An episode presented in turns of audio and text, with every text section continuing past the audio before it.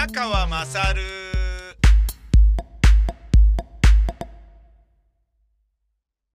お前の母ちゃん宮川まさるです。えー、今日は、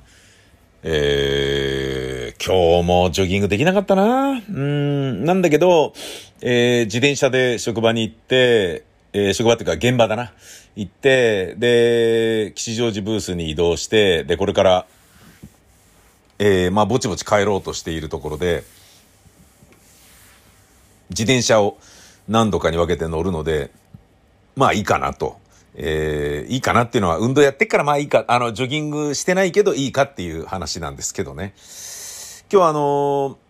まあ番組の収録とかやって、編集とかやって、まあつまり仕事して合間に、あの、親が、えーデイサービスから帰ってくる時間を見計らって、弁当を、えー届けに行ったんですけどね。その、まあ、えーそのデイサービスから帰ってきて着替えてるところだったと思うんだけど、僕知らずに、あのーコンコンとかって言って、開けて、母さんとかって、寝てんのかなと思って、母さんとかって言って、弁当買ってきたよとかって言ったら、思いっきり母親が、あの、着替えてて、思いっきりオールヌードになってて、あ、ごめんとかって言って、ごめん母さんとかって言って、え、なになになにどうしたのいい、いいのよ別に。どうしたの？とかって言って、何？あんた、マサル、どうしたのどうしたのマサルとかって言って、あの、どうしたの？じゃねえんだよ、お袋っていうね。どうしたの？じゃねえんだよ、お袋っていうのは、要は、あの、あ、母さんつってガバッつってね、コンコン、母さんつってバーンって開けたら、うーってごめんつってパッと閉めて、あ、お弁当買ってきたんだよってね、言ったのが、なんでコンコンって開けたのに、ね、一回開けたのに、閉めて、外から物言ってるっていうのはあんたどういうことなのっていう、そのことをいぶかしんでるわけですよ。もはやすでに。あの、お袋が、オールヌードだから俺はこう閉めてるのに、なあ、どうしたの？マサル、どうしたの？みたいな感じになってて。なに今のうちのマサルじゃなかったのかしら？みたいな。そんな感じになってて、どうしたの？なんで急に逃げたの？あんたみたいな感じになってて。だから、今あなたはヌードですよつってね。普通ヌードというのは恥ずかしがるものですよつって。親のヌードを見たらそれはそれは恥ずかしいですよっていう話なんだけどさ、全然ピンときてない。これはもうね、認知症進んでるわと思って、いやーよかったよ。あのね、吉祥寺にあるスポーツクラブがあって、そこにこう、行ってたんですよね。母親は一人で。あの、デイサービスに通う前に。で、それはまあ楽しみにしてたから、いいんだけど、何度かね、その、インストラクターのお姉さんから電話もらって、あの、まあ、楽しみにして来ていただいてるのであれなんですけれど、みたいな感じで、な、な、何があったんですか？っつったら、あの、みんなが泳いでるプール、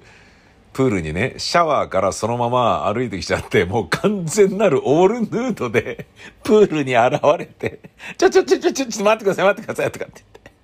あら、こっち入っちゃダメなのとかって。あら、こっち入っちゃダメなのじゃねえんだよ。プールなんだから。プールはオールヌードじゃダメなんだよ、つって。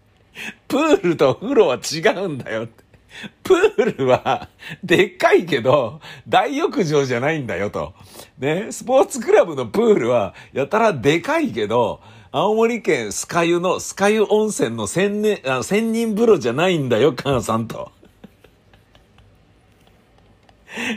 あのープールとお風呂は違いますっていうね、もうなんか、そういう説明をしなきゃいけないっていうことが過去にあったらしくてね、あったらしくてっていうか、俺がそれね、あの、あったんです。ああ、そうなんだ、つって。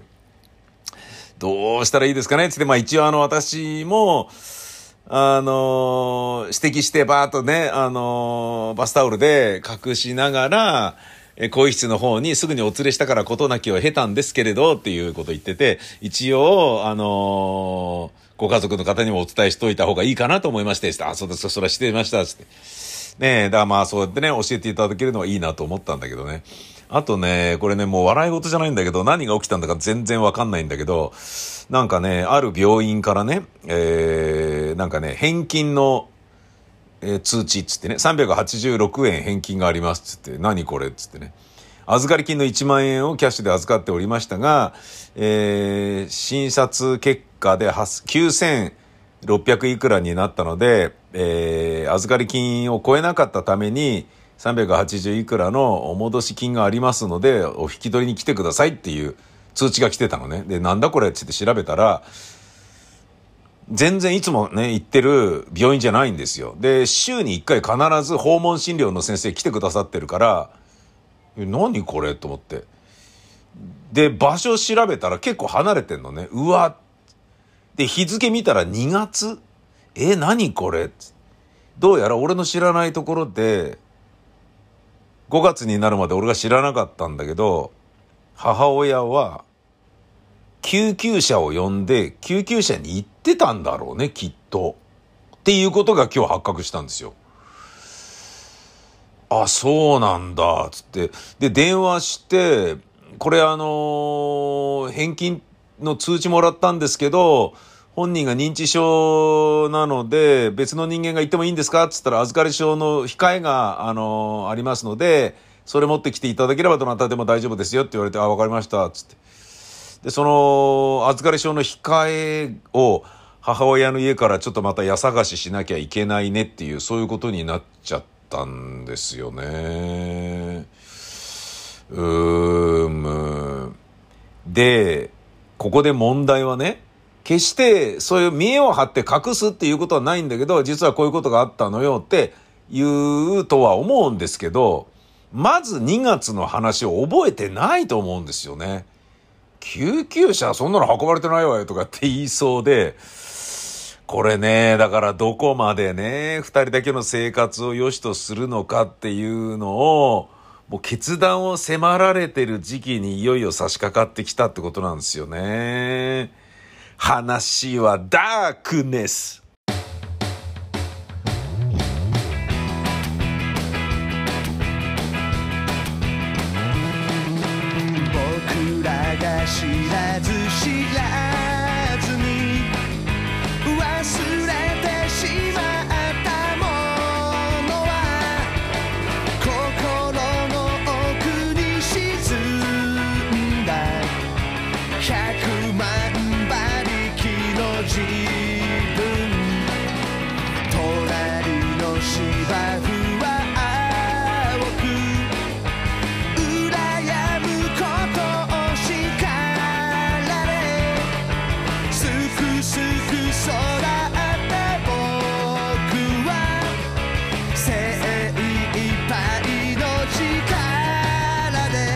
Suki-san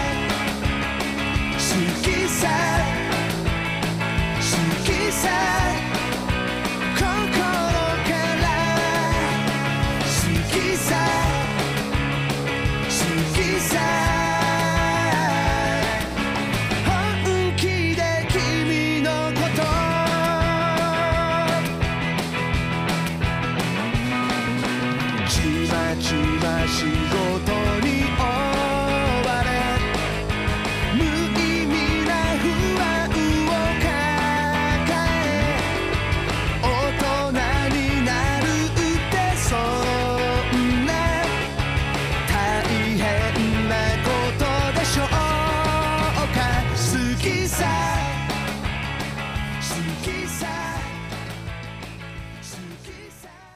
4630万円男、えー、ついに24歳逮捕されましたね。ネットカジノで本当に使ったのかっていうことがね、これからのまあ焦点にもなっていくんでしょうけれど、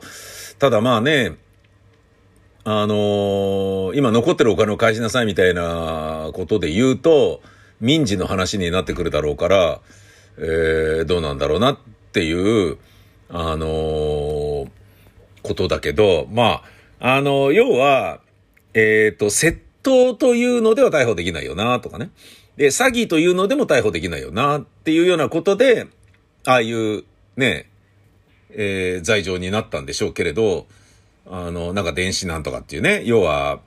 えー、勝手に動かしたっていうね、人のお金だと分かっていながら勝手に動かしたっていうことで逮捕するってことなんだろうな、みたいなことなんだけれどさ、わずか665円の残高だった口座に突然406 4600万以上のお金が振り込まれた。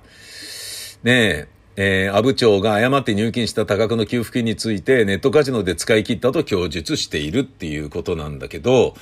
これね、あの、なんでこいつのとこに行ったんだろうねとか。で、山口県に住んでいる僕の大学時代のね、演劇サークルの仲間がいて、グループラインに入ってて、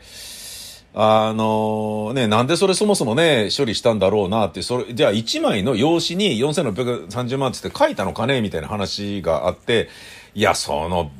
銀行まで行って、ね、あの役所の人間がね、えっ、ー、と、4680万、あ、30万かな？なんを、この人に振り込んでくださいって、あの、振り込み用紙に書いたりはしないんじゃないの？つって、そんないちいちやってたらたまったんじゃないでしょ？つって、いや、それがさ、つって、やっぱあの、山口県のね、地元のニュースですもっと詳しくやってるんでしょうね。こうなってこうなったんだよっていう、なんかね、図解をね、紹介してもらったりして、へえと思ったんだけど、まあ、あの、役所の方で手続きをしているっていうのがまず一個あって、で、それと別に、あの、銀行に用紙を持っていくって、そのダブルでやって処理っていうことらしいのね。で、振り込んだ後に、これ振り込みましたけどいいんですよね、つって、金額多いですけどっていう確認の電話が銀行からあったことによって、いや、ちょっと待って、何それっていうことになった発覚したっていうことらしいのね。で、その僕の友達が言うにはですよ。その、多分、この男の名前が一番上にあって、で、そのリストの一番上にある人間に全部を入れちゃったっていうことなんじゃないかと思われると。で、えー、この男はネットカジノをやっているから、メガバンクに入っていて、で、メガバンクに入ってるからリストの一番上にあったのだろうと。大抵の山口県民は山口銀行に口座を持ってるっていうことが多いからねと。で、メガバンクに入ってってる数少ない人だから一番上にあったんじゃないかなっていうようなことを言ってました。なるほどなで、えー、小学校の時の作文でしたっけ？えー、大人になったら何になりたいというようなことでは、えー、造幣局の職員と小学校の卒業アルバムで将来の夢を書いていた。もしもタイムマシーンがあったならの質問には、ロト6の番号を未来に見に行く。ね、地球最後の日が来たらの質問には、持ち金を伝え、使い果たすと書いていた。うん。まだ本当にあのお金大好きだったっていうことみたいですね。この人。うん。まあとんでもない人のところに行っちゃいましたね。えらい目にありましたね。もう、どうしようもないよね。誤送金だけは、ね、本当に怖いよね。でね、俺が、まあ、この男はね、あの、アンポンタンでもあるけれど、振り込んだ役所の側の人間がね、あの、間違って振り込み処理をした役場の人間の名前が上がってこないのが、やっぱ役場かばってんだろうねっていうふうに、えー、まあ僕と知り合いの間では話をしていたんだけれど、えー、まあかばうよな、多分。あの、よく分かってないからこうやれいいんじゃねっていうマニュアル通りにやって、じゃあそれが違って、え、なんか違ったみたいだよ、みたいな。やり方が分かってない。これ慣れてないじゃん。お役所仕事っぽいよね。この辺のミスっていうのもさ、間違いなく適当にやってるヒューマンエラーとか、これでいいんじゃねみたいな感じでしっかり確認をしないとか、そういうことが招いた、ねえ、あの、抜け作の、あの、トンチキな出来事でしかないと思うんだけどさ。うん。で、これあの、銀行側が何もし、あのな、なんで、銀行側が責められてないよね。うん。で、銀行の名前も出てないけど、メガバンクなんだろうね。あ、出てんのかな？もう。友達が知ってるってことは出てんのかな？メガバンクってことはね、みずほか、三井住友かっていうことでしょ？それがね、あのー、ね、その担当者はね、何も悪くないから名前出さないでくださいって言ってマスコミに絶対言ってる。ね、カンコレ引いてるだろうし、それはもうしょうがないよね。うん。だからなんかあのー、誰のせいみたいな感じになっちゃってるけどさ。で、このニュースで俺がね、一番ね、気になったのは、阿武町の隣の、えー、萩市、萩市のホームセンターで社員として働いていたのがこの田口容疑者なんだけど、えー、まあ先月中旬にね、阿武町の件で出頭すると突然退職を申し出たっていうことなんですよ、ホームセンターに。田口容疑者の自宅なんだけど、阿武町の中心部から約10キロ離れたところにあって、田園風景が広がる集落らしいのね。で、周囲には別の家も数軒建っているが、どれも空き家になっているっていう話なのよ。周辺の住民は、あそこは空き家だったからね、誰かが入ったとは聞いていたけれどね、と。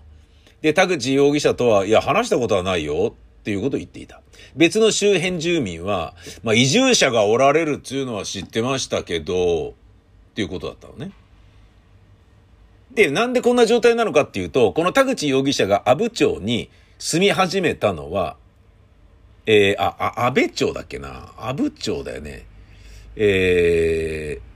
ー、ん？ちょっとわかんなくなってきたぞ。えー住み始めたのはわずか1年半前のこと。利用したのは町が YouTube などで PR する空き家バンク。ここを紹介見て、空き家を活用して若者たちを呼び寄せ地域の活性化を図るというこう制度なんだけど、これに乗っかったってことらしいのね。なんと田口容疑者の自宅の家賃は2万5千円。大家の男性には、移住の目的について田舎暮らしをしたいと話していて、家庭菜園でトマトやキュウリを育てていたという。お自宅の周辺は一面に畑などが広がり、最寄りのスーパーやコンビニまで10キロほど離れた山の中。集落の住民はレントカジノと聞いて驚いていたっていうことなのよ。で、これがね、あのーあ、そうなんだって思ったと同時に、え、いいなって思ったんですよね。え ?2 万5千円で住めるの？いいなーって僕思いました。いやー、だってインフラ整ってればさ、プロパンガスとかでね、ガスの交換とかがあるにしても、電気水道通ってたら、下水も来てたら、だって2万5千円プラス光熱費で生活できるわけでしょ？で、車持ってればさ、いや、もう、あの、阿武町、これプラスなんじゃないですか？俺みたいな人間が、え、そこ住みたいよっていうことになるんじゃない？俺なんかあのね、自分のセカンドライフについて、いや、それありだな、阿武町ってちょっと思ったもん。ありだな、空き家バンクってちょっと思ったもんね。えー合ってました。阿武町で合ってましたね。山口県阿武町。で、これ、ね、話によると、ちょっと3000人ぐらいしか住んでいないところで、あのもうちょっとね、人数が減ると、阿武町という町だけど、